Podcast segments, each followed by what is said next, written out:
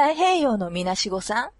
あなたが狐の穴みたいなところで戦っている間、あなたの奥さんや恋人はきっと寂しい思いをしているわ。そんな女には必ず誘惑者が現れるのよ。初めてのデートではキスまでするのかしら。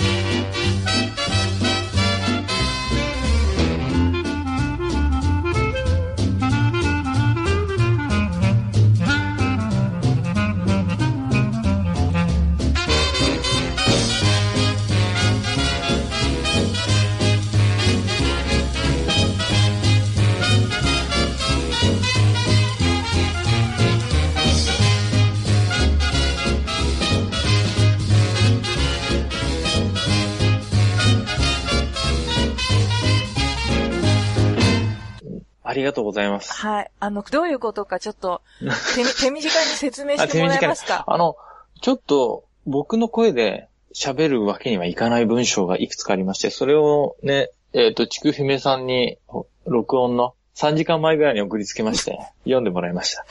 全ありがとうごも、ざいます。ね、練習しなきゃ絶対無理なやつ。噛みまくる。噛みまくるやつ。小林さんの復習だよね、地味なね。ここ最近の一連のことに関する。全然そんなことないんですよ。あの、僕は、ちくひめさんが美味しくなればそれでいい。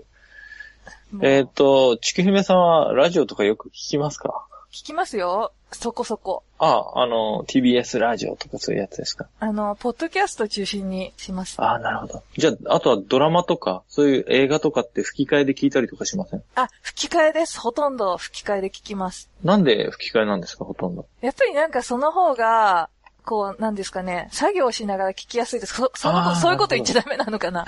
いや、全然、あの、そうだと思いますよ。あと、そう。で、なんていうんですかね、吹き替えで聞いて聞いたり、ラジオとかもそうなんですけど、ポッドキャストも。うん。まあ、映像のない声だけっていう存在じゃないですか。特にラジオ、メディア。うんうんで、最近のまあメディアとか声優さんとかもそうですけど、まあなかなかいないんですけど、顔出ししてないなんて人は。うん。有名な人は。うん。まあラジオなんか聞いてて、まあ、その声だけでその人の性格とか、まあ姿なんかを想像したりしちゃうもんじゃないですか。はい。で、意識してまあやろうとしてなくても、勝手に頭の中でその人のフォルムとかできるじゃないですか。うんうん。うん。まあ響く声とともに姿が浮かび上がるみたいな。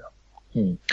今回はですね、取り上げるのは中世のイギリスの七王国じゃなくて、うん、七王国時代じゃなくてなくですね。て、うん。うん。時代は1400年代中期ですよ。太平洋戦争真っ只中。1400年代ではないですよね。そうなんです。僕も見間違いかなと思った。1940そう、年そう代ですよね、今ね。そう。あの、1941年の12月8日って何の日かご存知ですか？うん。えー、海戦ですか？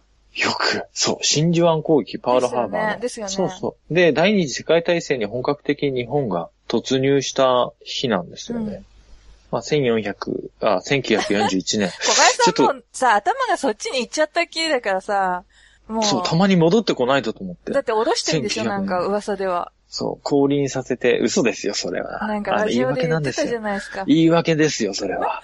できない。うんあまあ、あの、その当時ですね、戦争してたわけじゃないですか。第二次世界大戦。ーはい。で、日本の話と思いきや、まずは飛んでアメリカ兵。うんアメリカ兵たちは、もちろん国を離れた戦場で戦ってるわけじゃないですか。うん。で、その戦場で楽しみにしてるものってのがあったんですよ。うん、何か、何だと思います？例えば、ポーカーとか。ああ、なんかやってそうですよね。そうそうそう。なんか、タバコとかね。うんなんか、日本の兵士よりもちょっと緩い感じあるじゃないですか。なんかいろいろ持ってそうですよね、アイテムをね持ってる。。そうそう。あの、本とか漫画だとか、お酒とか。それの一つに、ラジオ放送があったんですよ。うんうん。で、娯楽の少ない戦場って当たり前なんですけど、ね、明日死ぬかもわかんない戦場に娯楽が少ないも何もないんですよ。まあそうですけどね。そう。それでも、人として生きていくっていうか、精神保つにはなんか娯楽がないとやっていけないってとこがあって。うん。で、テレビもスマホもないですよ。そしたらラジオ放送っていう。で、うんもちろん本国からラジオ放送とか、全世界で聞けるわけじゃないですか、電波で。うんうん受信して、軍事用のアンテナかなんかで。うん。うん。で、ジャズだとか音楽、いろんな。あとはアメリカの自分が住んでた国のね、トークとか聞いたりとかうん、うん。その時の様子の州の鉛が出てたりそう。あとは、なんて言うんだろう、あの、その時の生活を思い出してみたりとか。うんそういう、結構、やっぱ音声だけでも、なんて言うんだろう。いろんなイメージ浮かんで、娯楽にはなるんでしょうかね。うんやっぱりそういうの。で、特に好まれてた番組ってのがあって、ゼロアワーっていう番組なんですよ。怪奇ラジオじゃないんだ。怪奇ラジオじゃなかったんですよ。奇談ラジオでもなかったんででもす。うん。ゼロアワーっていうかっこいい名前ですね。ゼロアワハンニバルレクチャー。違う。半レチではない。ー。レチではない。うん半レチって言ってるの僕だけなのかだけでですけどね。誰もなんか聞いたことないですけどね。半レチって言ってないですけど、ハレンチのちょっと似てるから半レチって呼んでるんですけど。だから、またちょっとした悪意なんでしょ 小林さんの。まあ、そのゼロアワーって番組なんですけど、内容はっていうと、あの、ニュースと音楽とトークで構成された番組で、うん。まあ、ほんと先にも言ったように、娯楽が少ない中、多少好まれるのはわかるんですけど、うん。もうこの番組は戦場のアメリカ兵とか、まあ、英語圏の兵士たちを虜にしたような番組だったんですよ。うーん。で、どんなことをアメリカ兵が楽しみにしてたかっていうと、特に9割ぐらい音楽なんです。うん。で、たまに挟まる言葉ってのがあるんです。うん。米兵の皆さん、ガダルカナル島へようこそ。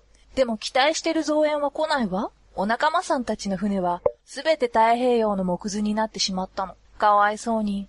あなたたちは完全に孤立して、太平洋の孤児になっちゃったのよ。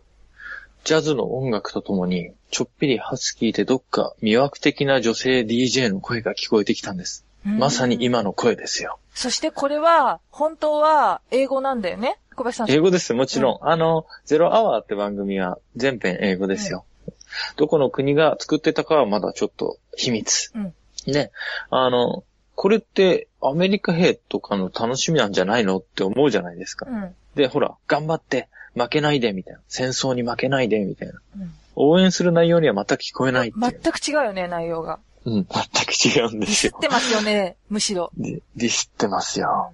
そう、この番組っていうのは、実は、ゼロアワーと呼ばれた放送っていうのは、太平洋戦争会に日本軍が行った連合国向けの対外宣伝を目的とした謀略放送なんです。プロパガンダ放送。おー。しかも NHK です。えー、そうなんだ、NHK なんだ。そう、あの、ラジオ東京放送っていう、あの、現在でもありますよ。えっ、と、NHK ワールドラジオ日本のうん。前身です。本当にじゃあ一番あれなんだね。国、国でやってたんだね。民放じゃないもんね。そうなんです。すごいね。で、最初この放送は日の丸アワーって呼ばれてたんですけど、ちょっと、まんま？あの、連合国の捕虜。連合国っていうのはイギリス、アメリカ、オーストリアとか、オーストラリアとか、うんうん。うん、そっちに向けた、だから英語圏のとこに向けた放送なんですけど、日の丸アワーって呼ばれて、そこの捕虜とかを、うん。まあ、軍部が用意した原稿なんかを読ませるみたいな。うーん。あとは、そこの捕虜が書いた手紙をお父さんたちに読むみたいな、うん。うん、だったんですよ。うんで、でもこの日の丸アワーっていう響き自体が結構挑発的で、うん。で、なんか敵にこう逆にね、敵外心をこう高めかねないみたいなんで、後にゼロアワーって名前に変えられたんですけど、なんかね、うん。あのね、一回セリフを読むとね、もうね、うん緊張してその後の小林さんのね、説明が頭に入ってこなくなる。いや、あの、もうちょっと泣きそうなんだけど。泣きながら読んでもいいですよ。わかりました、泣きながら読むあの、でも、対外宣伝を目的とした暴力放送をやってもいいぐらいの声ですよ。なんか機会があったら、うん。あの、募集あったら行った方がいいです。プロパガンダ放送のアナウンサー募集中に。あ、ちょっと、行きますよ。はい。まあ、あの、いずれにしても、この放送の目的っていうのは、まあ、戦争に対する無意味さとか、相手の心にこう、そういうのを植え込んで恐怖だとか、うん。繊維を弱めるっていう、ホームシックにさせるとかね。うんうん。そういうのがもちろん目的なんですけどう、ん。これは1943年に始まったんです。うん、で、これが放送が終わったのが1945年の8月14日ですから。いや、もう終戦までずっとやってたんだじゃあ。そうなんです。あの、8月14日にポツダム宣言のサインしてるんで、うんまあその時まで。15日が一応抽選になってますけど、配線日が14日なんで、うん。うんそこまで続いてましたよ。で、まあ繊維喪失のためにされた国外放送であったから、もちろん内容はエグいんですよ。うん全編英語です。で、だけど使われる音楽とかのセンスが絶妙に良くてみんな楽しみに聴いてたって。まあある時はまあ不安を募募らせるような嘘だとか、うん。あとは兵士たちの個人情報とかに言及したり、うん。攻撃予告とか、すごいえぐいこと、あれなんですよ。そうなんですよ言ってんのに聞いてんだね。みんな聞いてんですよ。あの、本当娯楽がないから聞いてるってみんな最初は言ってたけど。うん。で、その例として、硫黄島って有名じゃないですか。はい。映画でもあったし。うん。で、硫黄島からの手紙でもこの放送が英語で流れてたりするんですけど。え、映画の中で？そう、父親たちの正常期でしたっけ？ど、あの、二つあったじゃないですか。ああ、はいはい。そっちの方で流れてたような記憶があります。す。で、その硫黄島でのちょっとエピソードを少し、どれだけアメリカとかの兵士に対して恐怖を植え付けてたかっていう放送の内容を少し紹介したいんですけど、うん。ある日の午後、あの、硫黄島の沖合、硫黄島に日本兵が立てこもってたじゃないですか。はいはい。あの、嵐の二宮くんとか立てこもってたでしょ立てこもっ。てた。穴の中にいたよね、なんかそうそうそう。あの、で、沖合に停泊している第7艦隊空母のキティホークっていううんうん。のがあはって、要は取り囲んでたわけなんですけど、いはい。うんで、その乗組員は、食堂で朝食を、あ、昼食取ってたんですね。ランチ。ちょっと遅すぎたランチですね。で、船内のマイクから、ある放送が始まろうとしてたんです。うん。あの、ね、放送係とかラジオとかこう流したりするんですよ。あ、そうですよね。そうそうそう。うんあ、の、アメリカの艦隊ですよ。うん。で、で、間もなくね、ジャズの音楽に乗ってうん、女性アナウンサーの声が響いてくるんですうん。で、その声は、ハスキーでちょっぴりセクシーな響きを帯びてるようで、うんそんな感じも受けたと。うん。それはなんかね、後の誰かの記録なんですけど、うん。まあ明日もどうなるか知れない意味で、うつうつとした気分の彼らにとっては、彼女の悩ましげな声は、まあ、深刻な気分を和らげてくれる。最初はなんか元気づけるというか、うん元気ですか？音楽聴いてくださいみたいな。そんな感じなんですよ。うんで、彼女の喋る内容は、実はちっとも彼にとって救いのある内容などではなかったと。えぐい。そう。それが何かというと、お願いします。This is Zerawa from Tokyo. 親愛なるアメリカ軍の皆様、硫黄島攻略ははかどってますか？今日はいいお天気なのに、何人の水兵さんが命を落とすことになるんでしょうね。島にはたくさんの日本兵があなたたちを殺そうと待ち構えてるんですよ。その声はね、彼らの心を絶望の淵に突き落とすように、内容。これから攻め立てようってところで。なんででもそれかけちゃうの？そ、そのさ、ラジオ係も。ね。それが、えなんでかけちゃうの？そう思うでしょう。ん。で、彼女の、なんかね、声がとにかくね、ハスキーで、うん。本当に脳殺的な声なんですって。うんで、心をこう、くすぐられるような奇妙な快感を感じるっていううんのも事実なんですって。みんな M なのかな？なんていうんですかね、あの、若い男ばっかりじゃないですか、そんな、ね、戦場なんて。うん。で、戦場心理がこう作用して、女性をこう必要以上に美化するみたいな。アメリカ人の女の人がやってる放送はなかったの？頑張れっていう感じの。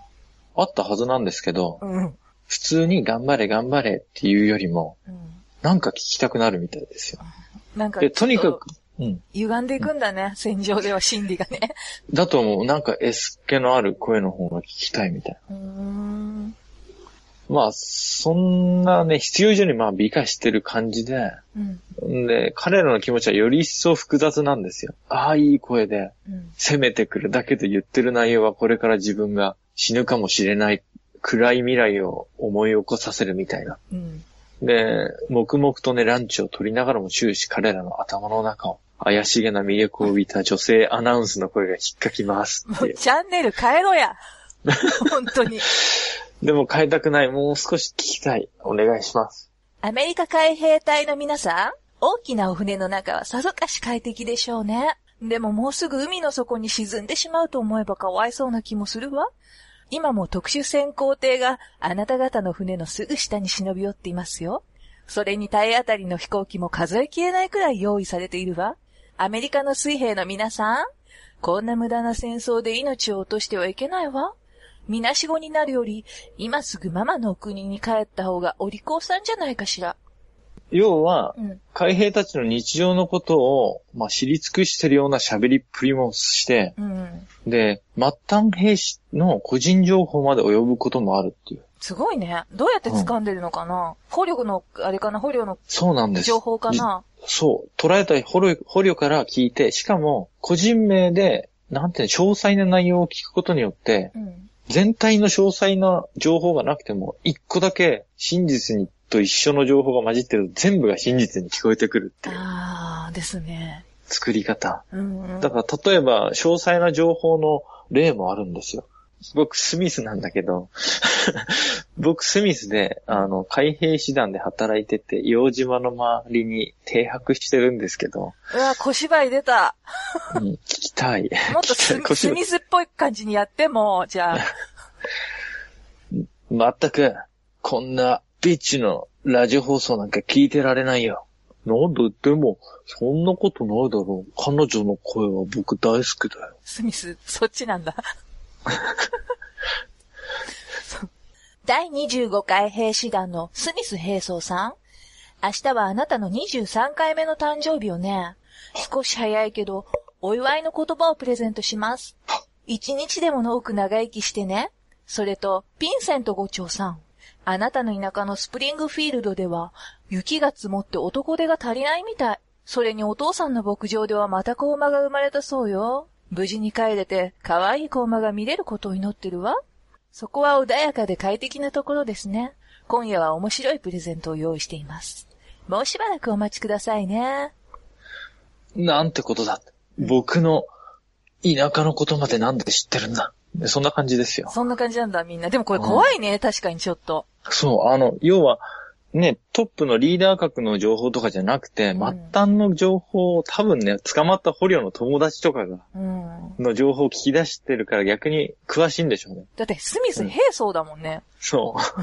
だから捕まった上上官の詳しいね、出身地とか知らなくても友達ぐらいの人のはわかるから。うん。うん、それを混ぜてくるって全体の中に。うまい。まあ、そう。もうしばらくお待ちくださいって、ちょっと待ちましょうって言って。プレゼントなんだろうって。最初ね、うん。アメリカの兵士たちはやっぱりすっごい選曲が秀逸なんで、まあヒット曲かなんかが流れるもんかなと思ってたんですよ。うん。期待してて。しかし彼らの期待は見事に裏切られた。うん。それからきっかり15分後うん、海面スレスレに飛んできた特攻機が停泊中の空母に突っ込んだのである。うわぁ、怖え。空母は大音響とともにものすごい艦煙を吹き上げた。この攻撃で米兵140名が死傷した。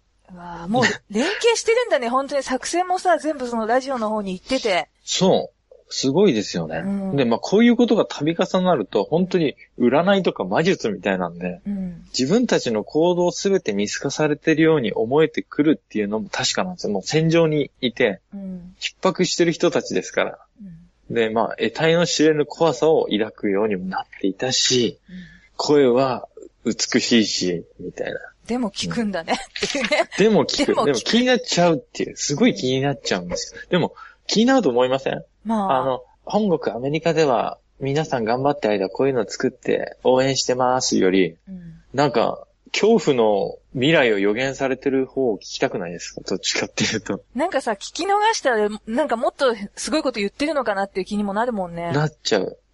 本当にそういうことなんですよ。うまいなと思って作り方が。うん。で、あの、えーっとね、そう。で、例えば、うん。あの、これはまあちょっと別に、あの、もう、姉さんに呼んでもらう 無理を強いることはもうないですから、安心してください。うんうんあの、あの、1943年の6月に、あの、ガダルカナル攻撃っていうのがあったんですよ。うんうん。うん。で、その時に、あの、509部隊っていう極秘部隊みたいなのがあって、うんあの、テニアン島で死なないうちに帰りなさいって自分たちが極秘任務で突撃しようとしてる時にその放送を聞くっていう。うわえ、なんでぁ。知ってんのって。まってなるね。あ、そう。当てずっぽうに言って、たまたまだったからくだらないって言ってたんだけど、うん。そのね、1943年の6月は2週間後、うん。また509部隊に向けてその放送があって、第509部隊の爆撃機は、あの、尾に R の記号がはっきりついてる。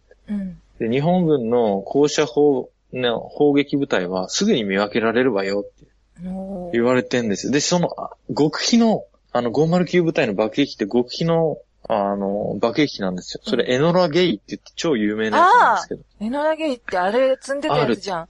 リトルボーイ。リトルボーイを積んでたやつじゃないですか。そう、広島に原爆を落としたやつ。うんだから、落とす前に知ってんですよね知。なんで？って。え、でもそれさ、なんで？そう、そうでしょ、うん。ここら辺全然わかんないですよ、調べてうも。ん。でも、時系列見ると1943年ですから、うん。わかってるわけないんだけど、うん。そういう情報を聞いて震えてたっていう。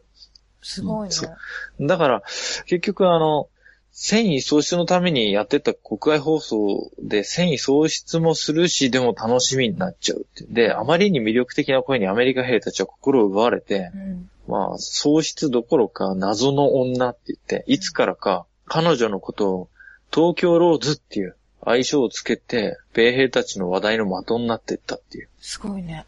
東京ローズの放送が始まるぜって言ってみんな集まっちゃうよ。もう、戦場で。人気者になっちゃってるね。人気者になっちゃってる。で、千九その1年後ですね、あの、エノラゲイがバレた1年後、1944年のうん。11月1日に初めて、あの、東京上空に爆撃機の B29 が来た日なんですよ。うんうん偵察任務で来たんですけど、その機体には、あの、妖艶な魔女を連想させるイラストと、東京ローズっていうロゴが書かれていたっていう。うん。へえ、もう、あれね、すっかりさ、なんか、ね、あ、いたしゃ状態になってる。いたしゃ状態になってるじゃん。そう。だから、すごいアイドル状態なんですよ、もう本当に。本国の放送を差し置いて日本の放送が。で、それを知りよしよもない日本っていう。うん。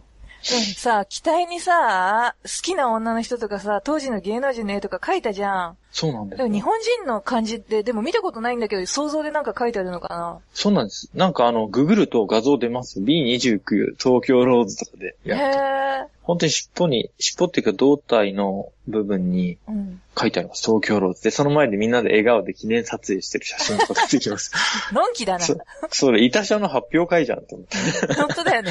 うんだからもう本当みんなのアイドルすぎて、うん。戦時中にもかかわらずアメリカ本国であの、映画東京ローズが制作公開されるっていえ、バカなの？う。こんだけ有名だけど意外に知られてないんですよ。東京ローズって名前が。知らなかったです。う。うんん。で、その内容っていうのがうん。映画の中身は見れないんですけど、うんあの、日本に囚われた東京ローズがうん。無理やり働かされてて、そうやってプロパガンダ放送させられてて、あそこに颯爽と助けに来て救出するみたいな映画。あの、都合よく、すごいいい感じに変わってるんだね、ストーリーがね。そうなんです。仲間だったらいいなっていう妄想がもう、いいな妄想が。いいな妄想ですよ。うん。で、戦時中はもちろんそうだと思ってたんじゃないですか。日本に捕まったうん。どっかのアメリカ人とか、英語を話す人がうん。放送してる。で、妖艶な言葉をしてるって。うん超美人なんだろうなって。それだけでも、ネイティブに近い発音だ、もう完璧だったんでしょ？もちろんそうです。すごいね。の、うん。で、まあ何はともあれ、ミステリアスな東京ローズっていうのは、うん兵士たちの間で、そんだけ大人気だったんです。で、いつかあの、東京に乗り込んだら、俺が一番にローズを見つけてやるって言って、うん。僕が一番に見つけるんだって言って、息巻いてたんですよ。スミスの。スミスも。うん。で奴は僕の誕生日を祝ってくれたから、お返ししなくっちゃって言って、こんな感じだったんじゃないですか。あ、そっか。う ん爆撃されたけどね、その後にね。爆撃されたけど爆、撃されたけどプレゼントが突撃してきたけど。そうそうそう。うん。スミまあス死んだんじゃないの、死んでる可能性がありますね。ね、あ案外ね。でも本当に、まだ戦争中は、要は例えばね、アメリカがどんどん勝っていけば、いつかは日本本土に攻めて本土決戦になって、うん。東京に乗り込んだら、東京ローズを本当に見つけ出してやるっていう映画に作られるぐらいだからそう思ってたんじゃないですか、うんみんな。うん。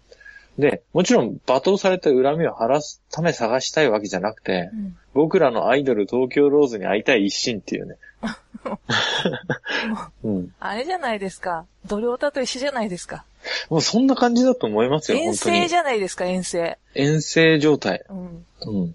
それしか楽しみがなかったんかって思うけど。で、そして実際ね、せ終戦を迎えて、うん。退去して米兵たちは東京ローズローズを探したんですよ。うん。で、米兵以外も、あの、通信社って言って、あの、アメリカのね、通信社とか、オーストラリアに通信社とか、新聞記者とかも来るわけです。せ終戦後。で、一計を案じて罠をかけることにしたんです。うん。もっとゼロアワーのアナウンサーである東京ローズがもし取材に応じてくれたらうん、5000ドルを与えるっていう賞金みたいな、へえ。懸賞金みたいなんで炙り出そうとしたんです。うんうん見つかんないんで。あの、解散しちゃったんですよ、終戦後、そのゼロアワーのラジオ自体がうん。それどころじゃなかったんで。うんうん。し、もうプロパガンダいらないんで。そうだよね。で、東京ローズの独占インタビューにもし成功したとなれば、うん。もう大金星ですよ。なんでかっていうと、全然知られてないんですけど、新聞記者とかはインタビュー取りたいじゃないですか。ああ、そうだよでね、。一番取りたい人が昭和天皇なんですよ。うんちょっと無理かな。そう。それと東条秀樹。うんうん。それと東京ローズだったんですよ。すごい人気でしたね、じゃあ。だから、全然ね、こんだけあんまり知ってる方は知ってると思うんですけど、うん僕らも今にあんま残ってない名前なのにね、うんよっぽど人気だった三大ですよ。天皇、東条英機、東京ローズですよ。だってもう、しも何？横浜メリーとか聞いたもんね、全然分かってなくて。よでも、その横浜メリーもうん、東京ローズみたいな、要は地名とうんうん。外国名みたいなうん。組み合わせでなんかインスパイアされてんじゃないですか、東京ローズに。まあね、同じぐらいの時代ですね。確かあの人も、敗戦後かなんかに、敗戦後ですね、米兵の最初、ね、彼女みたいなことやってたりとかして。うん。うん。で、最後、売春婦かなんかになったんでしょ？そう、そうです、そうです。だから、ね、それだけ、その当時は知ってる人も多かったし、多分日本人よりもアメリカ人とかの方が知ってたと思います。うん。で、ほどなくして東京ローズ確保っていう知らせが駆け巡ることになるんですよ。お。で、この罠に引っかかったっていうか、うん。まあ、自身を東京ローズであると一人の日系人女性が現れたんです。うん。誰もが一目見たいと願っていた東京ローズがついに白日のもとにさらされたっていう。可愛くて怖い、あの妖艶な魔女。超絶怖い東京ローズに会えるって言ってみんな来て。会えるよ 握手会だよ。握手会で、並んで並んでっていう。うん。どんだけすごいのかな。私が東京ローズよって言って出てきたんですよ。あれ、なんかちょっとイメージ違いますね。小柄でやや節目がちで内気な感じ、やや角張った顔の輪郭、声はしゃがれ声う。ん。ちょっと三河健一みたいな人今いましたもん。あ、あれ？あれ？き、君が東京ローズ？え？え？みたいな。うん。で、一応、サラサラサラってこうサイン書いてくれるんですよ。うん。噛み出すと。うん私が唯一の東京ローズ、孤児の案って書くんですよ。なんかうさんくさいですね。ちょっと信代ボイスなんですけど。うんうん まあ、まあ、本人がそう言うんだから間違いないのかなみたいな。でも、うん。そう、声がね、プロのアナウンサーとも思えないし、うん。果たしてこれが問題の東京ローズなのかとも誰もが疑いの目を向けたっていうのも事実みたいな。英語は喋れんでしょその人でも一応。もちろんなんでかっていうと、うん片言の日本語しか喋れないんですあよ。むしろ。うん。うんで、彼のな、あ、彼、彼女の名前は、相葉とぐり育子って言うんですよ。え、何？名、え、名名字は外国の名字なの？それ。とぐりさん。とぐりう。うんん。相葉とぐり育子。うーん。うん。で、1916年のカルフォルニア生まれの日系2世っていうう。ーん。で、えーっと、一番最初に話したあの、えー太平洋戦争始まった1941年の7月ぐらいに、うん。日本になんかね、お見舞いに来たんですよね。あの、祖母かなんかの。うーん。うん。あ、親戚のお見舞いに日本に来てて、その時戦争が始まっちゃったんです。その12月に。うーん。うんね。だから帰れなくなっちゃって、軍事工場とかで働いてたんです。軍事関係で。うん、に、に、じゃあ、あながちなんかね、東京ローズっぽいけどね。そう。うんで、その時からずっと日本国籍を持ってなくて、アメリカ国籍を日本にしろってすごい脅されてたけど、ずっとアメリカ国籍のままだったっていう。うーん。誕生日がね、7月4日ですからアメリカの独立記念日ですよ。あ、そうなんそれはまあ偶然だろうけどね。そう。だからアメリカのへの愛国心はかなりある人だったんですよ。うん。だからね、こんな日本なんか来たくなかったのに閉じ込められたっていう感じはあったんです、その人う。んで、名乗り出てからというもの、私が東京ローズだって言って、うん。彼女はね、超ビップ待遇。でもなんかみんな違くないかって言って。うん。で、その、名乗り出た東京ローズ、実はね、東京ローズって一人じゃなかったっていう。へえ。なんでかっていうと、終戦後に分かったゼロアワーの担当者の名前見ると5人いて、うん。そのうち一人が彼女うん、相葉とぐりさんだったんですよ。とぐりさん。じゃあ嘘はついてなかったんだね。そうなんです。で、うん孤児のアンっていう芸名っていうか、DJ ネームでやってたんです。うーん。うん。だから、名乗り出て懸賞金もらえるって言って、で、2000ドルですから、だから世界一周旅行ぐらいで、まあ、家が買えるぐらいの値段ですよ。うん、そうだね。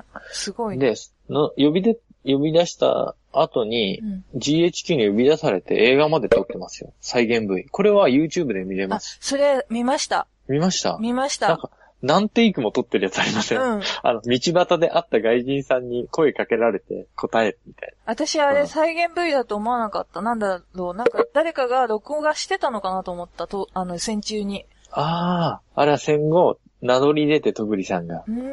で、あの、どういう風に確保されたかみたいなのを再現 V で作ってたみたいなやつです。偉いでしょこのさ、本当に、し 収録の2時間前に原稿渡されて、全然予備知識もなくて、どんな声なのかもわかんないから映像探して勉強するっていう、この、ねもう、情熱が違うし、真面目すぎるね。さ。ありがとうございます。助かりました。本当 まあ、あの、映画までそういう、なんかね、再現 V まで撮ってたんですけど、うん。アメリカ本土で、まあ、反逆者っていう記事が出て反響を生んじゃって、うん。で、GHQ により、まあ、反逆罪容疑で、巣鴨プリズンって言って、ああ、サンシャイン投獄。されサンシャイン。そうサンシャイン、巣鴨プリズンに投獄されて、うん証拠なしで釈放みたいな。うんうん。証拠もあんま残ってないんですよ。うん戦後のごたごたで。で、結局アメリカに帰国できることになったんです。だって国籍、日本に帰らなかったから、アメリカ人ですから。うん。うんアメリカで生まれたし。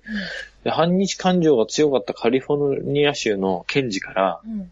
対日協力者としてアメリカで最も重罪である国家反逆罪で起訴されるっていう。嘘。アメリカにようやく帰れたと思ったら。なんで連携できてないんだろう、そこら辺が。そうでしょ？うん。なんか連携できてない。これ、なんでかなと思って調べたら、うんあの、すっごい不利な条件の裁判なんですよ。あの、陪審員は全員白人だし、うん。あの、50万ドルっていうアメリカ建国史上最高額をかけた裁判をやったらしいです。そんだけ向こうでは影響力が強かったってことなのかな？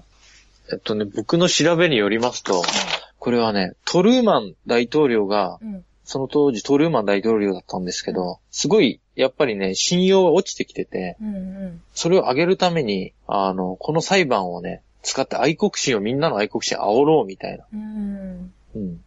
それに使われたんじゃないかなっていう説もあるらしいです。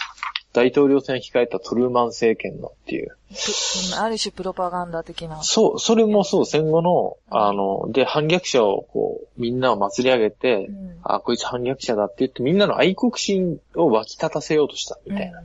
うん。まあ、結局、弁護側も頑張ったんだけど、もうこれ、いろんな工作によって罪に問われて、投獄されて6年間、服役みたいな。うん。アメリカのね、市民権剥奪されちゃうんですよ。名乗り出たばっかりに。うん。でさ、どうなるんだろ国家反逆罪。う。で、6年ででも出れちゃうんだ。そう、あの、なんか模範囚みたいなね。うんうんうんうん。うん、あとして出れたんですよ。で、これね、女性でアメリカの史上初の国家反逆罪の人なんですよ、この人。へえ。うん。トグリさん。覚えとけばね、なんとか言えるかもしれん。とぐり、そう何さんだっけ？あの、相葉トグリだけの相。葉とぐり、だきの。まあ、トグリさんでいいんじゃないですかね。うんうんうん。で、その後釈放されて、雑貨屋トグリ商店みたいなの営んでたみたいです、アメリカで。へえ、あ、よかったね。え、でも市民権は剥奪されてんでしょ？そうなんですけど、うんあの、だ、出て、出た後に、うん。ちょっとし、しばらく経ってからですけど、フォード大統領の時に、御社で、ああの、回復してます。あ、よかったね。そう、よかった。名誉回復になって、うん。なんでかっていうと、あの、スクープが出て、これいろんな偽証とか、うんその裁判で怪しいこといろいろやってう、ん罪に取ってたっていう。まあ、ねあ、日本でアメリカへのプロパガンダやったぐらいで、こんな国家反逆罪的な罪重すぎるだろうって話なんですけどう。ん。うん。うん2006年に亡くなってます、戸栗さん。あ、な、じゃあずいぶん最近まで生きてらっしゃったんだ。そうなんです。えっ、と、この世界の片隅にの主人公、すずちゃんより8つ上ぐらいです。うー。うんん。もろ戦争世代で、でも割と若いのか。そうですね。うんうん。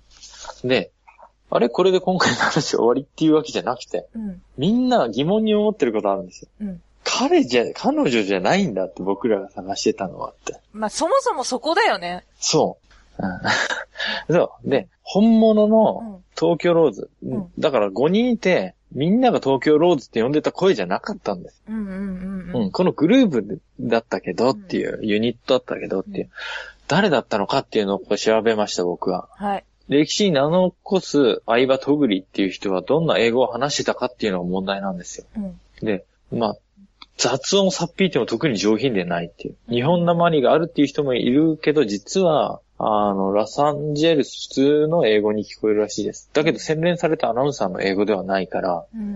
もうみんなが人声でダミ声って思っちゃう声。うん。うん。で、彼女は、えーっとね、もともと日本にから帰れなくなっちゃったわけじゃないですか、アメリカに。うんで、アナウンサーっていう仕事じゃなくて、なんかタイピストとして採用されたんですよ。タイプライター打つ人。へえ。うん。で、なんで抜粋、抜擢されたかっていうね、アナウンサーに。うん。まあ、台本とかを任されてた、オーストラジ、オーストラリア人の捕虜がいて、うん。で、その捕虜が、あの、絶対に日本国籍に変えない彼女を見て、うん。同じ職場で働いたわけですよ。うん。うん。プロパガンダをやらされてる捕虜がうん見て、スカウトしたんですよね。こいつは関心なやつだと。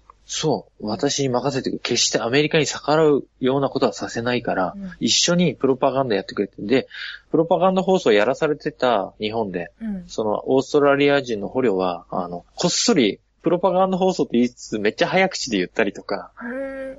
変な風にな調子で喋ったりとかしてう、ん。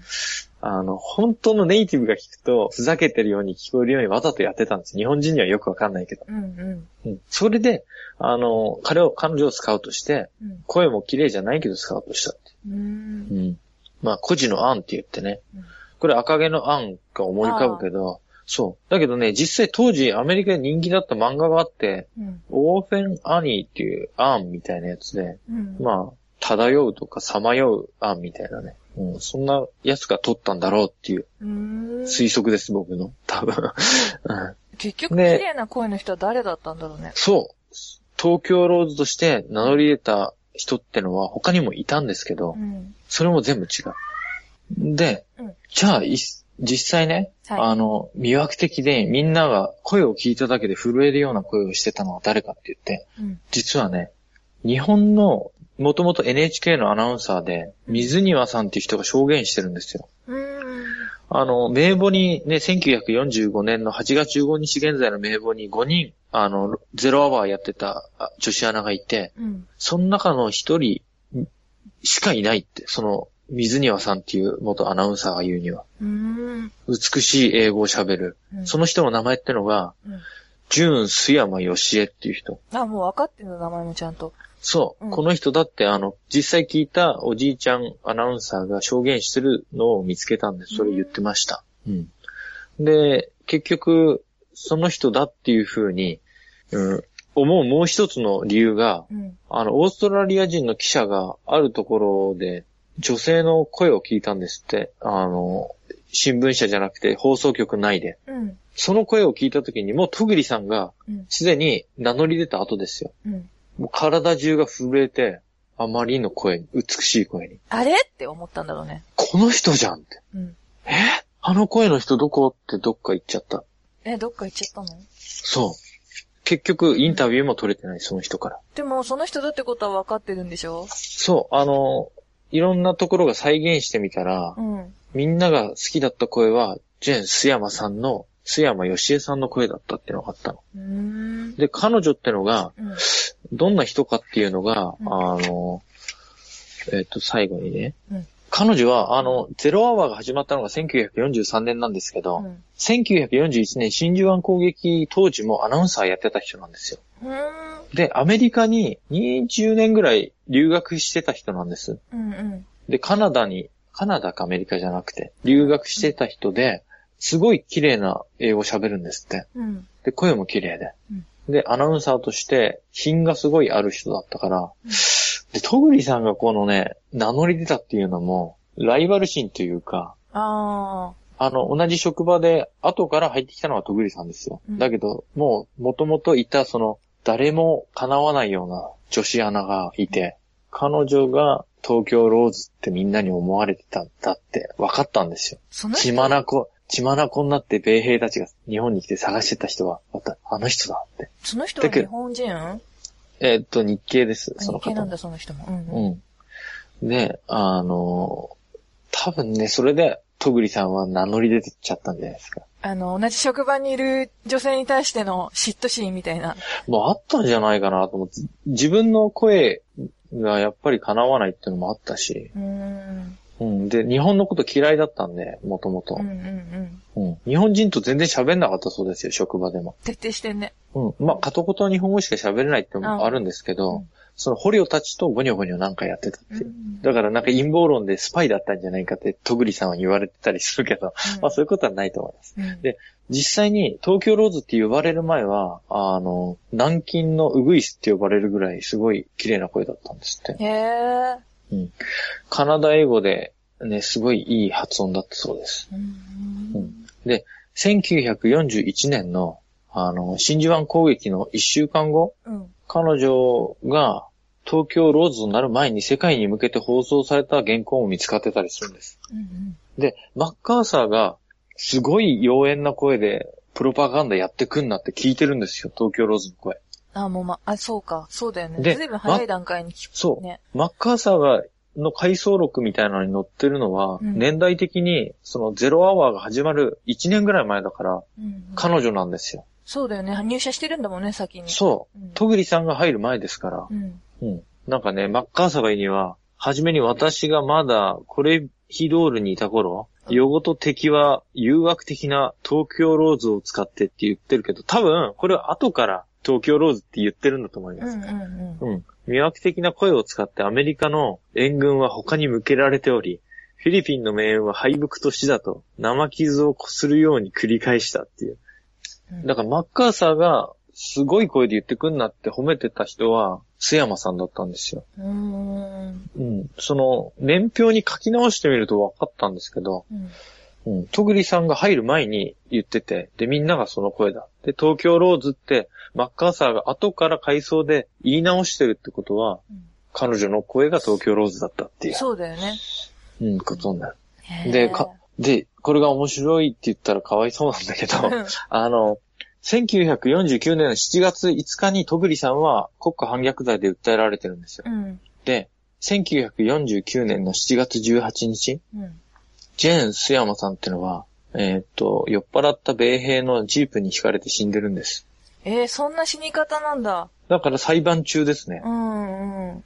うん名乗り出た東京ローズの裁判中に、うんうん。みんなが思う東京ローズは人知れず路上で死んでたと。本物の東京ローズは、そう。で、彼女の死亡した記録とかが実は残ってないってね、警察とかに。よくわもしかしてかってない消され。たんじゃないの？なんかね、水刺されたくないってのあったのかもしれないですよ。後からき、そうそう、新聞記者とか騒ぐじゃないですか。うんうんこっちなんですよ、本当は。って、そっちのは、うん、ちょっと違いますよって。と、一応メンバーだけど、うん。中心はこっちですよって、言う騒ぐじゃないですか、記者は。特技さんをね、使って、こう、アメリカではさ、プロパガンダしたいんだもんね、裁判で。そうそう。で、水刺されたくないじゃないですか、やっぱり。っていう陰謀論もあるけど、彼女は消された案件じゃない？消された案件になっちゃった。消された、消されてたまるか消されてたまるかだよね、これね。うんうん。消されてしまったんですけど、うん本当に裁判中に人知れず死んでます、彼女は。うーん。うん。だから、本当に東京ローズの声をしてたっていう証拠はないんですけど、うん彼女が。でも、資料を、と年代を漁ると、そうなると。うーん。で、長くなりましたけど、最後に、はい。あの、須山さんが、うん要はね、うん。戸栗さんのことを悪く言うわけじゃないんだけど、うん。彼女みたいに自己顕示欲あったわけでもなく、うん。ただ聡明な女性っていう一文がう、んその原稿から読み取れるんですよ。真珠湾攻撃から一週間後に彼女が世界に向けてですよ。日本じゃないんですよ。うん。世界の兵士たちに向けて読んだ文章があるんです。彼女がしかも書いた文だとされてまうす。ちょっとお願いします。これいい文章ですよね。だから、静かに読んでもらう。はい。人類史上最悪なこの戦争が始まってから、初めての月曜日を迎えました。私には理解できます。息子の死に直面した母の気持ちを、若妻が夫を失った苦しみを、日本にも愛しい人を送り出した女性がたくさんいます。そして私たち日本女性は、男たちがこの国を守るために戦い、死んでゆくことを知っているのです。それでは、最後の曲です。The Inkpots で I don't want to set the world on fire.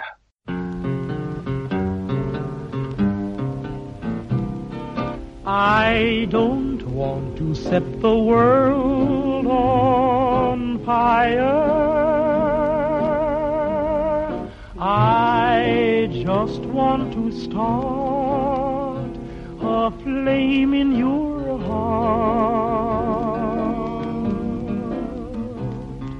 In my heart I have but one desire